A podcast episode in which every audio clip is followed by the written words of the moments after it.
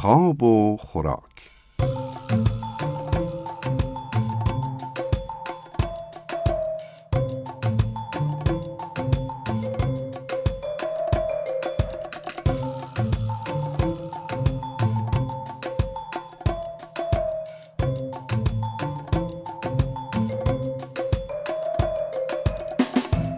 دقت کردید ما اغلب نه خواب داریم نه خوراک؟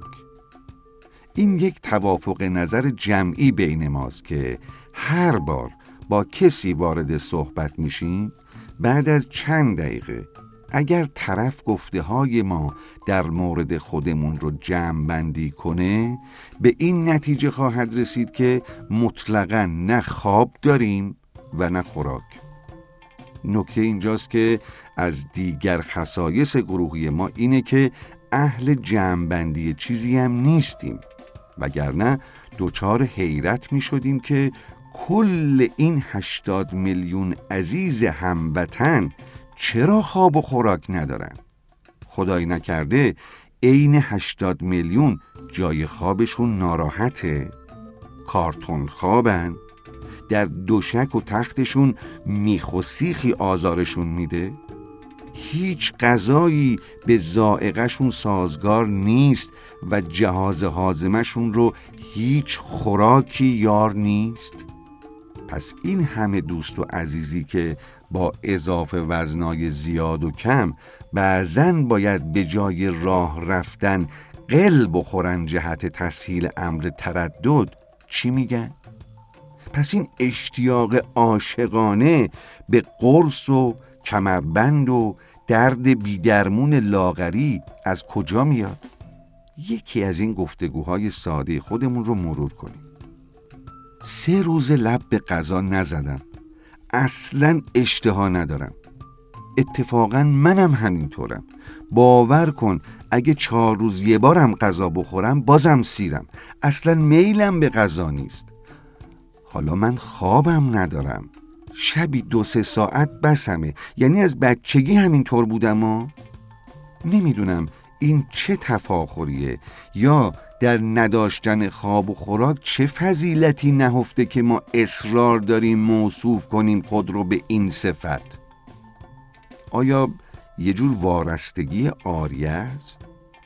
آیا یه جور بیتعلقی و یا رهایی در اون وجود داره؟ هر چی که هست و هر دلیلی که داره ما خیلی علاقه مندیم اینطور به نظر برسیم. اغلب اوقات هم به این فکر نمی کنیم که اگر چهار روز دیگه با همین دوست سر یه میز باشیم برای صرف غذا چه عذابی باید بکشیم که یا باید آبروداری کرد و نخورد یا باید تن به آبروریزی داد و حرفهای چند روز پیش رو به سلامتی مهر ابطال زد. البته شق سومی هم وجود داره.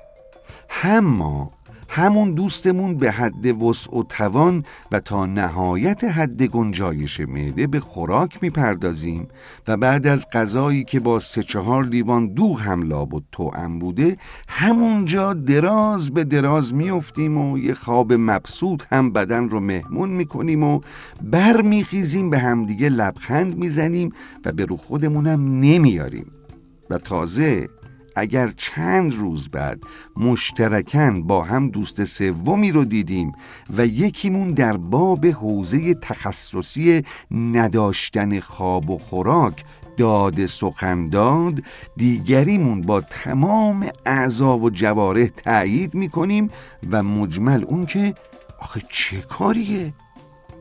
حالا این میون اگر شخصی همرنگ جماعت نبود و خدای نکرده از قوای پنجگانش استفاده هایی هم می برد و ما وقتی با سی و پنج کیلو اضافه وزن فرمایش می کردیم که کلن خوراک نداریم قوه باسرش رو ندیده نمی گرفت و خدای نکرده زبانم لال دهان می گشود و می گفت پس چرا اینقدر چاقی؟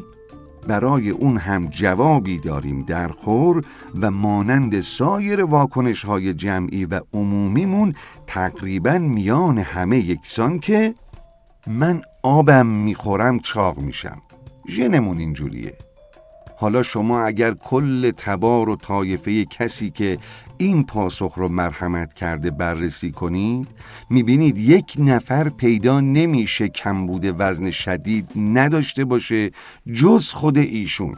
و جملگی به لحاظ تناسب اندام چنانن که به جای ماکت اسکلت میشه اونا رو سر کلاس درس برای دانش آموزا تشریح کرد. و کاربرد دیگرشون اینه که کل هیکلشون رو میشه به عنوان خطکش به کار گرفت. بس که پستی و بلندی ندارن و اگر خانوم باشن چنان فلت هستند که از نظر صدا و سیما هیچ رقمه مشکل پخش نخواهند داشت. فکر کن. اما ما عادت داریم. وقتی بخوایم حرفمون رو اثبات کنیم از همه چیز مایه می‌ذاریم. ژن هم یکی از هزار چیز دیگه. البته متوجه هستم که سوخت و ساز بدن آدمهای متفاوت با همدیگه تفاوت داره. میزان تحرک هم سهمی غیر قابل انکار در برهم نهش لایه های چربی یا زوب شدن کوه دنبه داره. اما بالاخره علوم تجربی که متاسفانه از ما و عادت هامون حرف شنوی ندارن و راه خودشونو میرن نمیشه به قول شما یعنی همه ما همینجور فقط آب خورد و سه روز یک بار لبی به غذا زد یا نزد و بعد با قد 170 سانتی متر 115 کیلو هم وزن داشت. در قدیم در باب تیر چراغ برقی به گنجشکی چیزی گفتن یا تیر چوبی سقف خونه یا گنجشک محترم پاسخ معقولی داد که یه چیز بگو بگنجه. ما همین جمله رو به خودمون و خدامون معروض میداریم در این باب. انشالله که کمی رعایت بشه و همینطور بمیرم برا خودمون که نه خواب داریم نه خوراک هیچ رقمی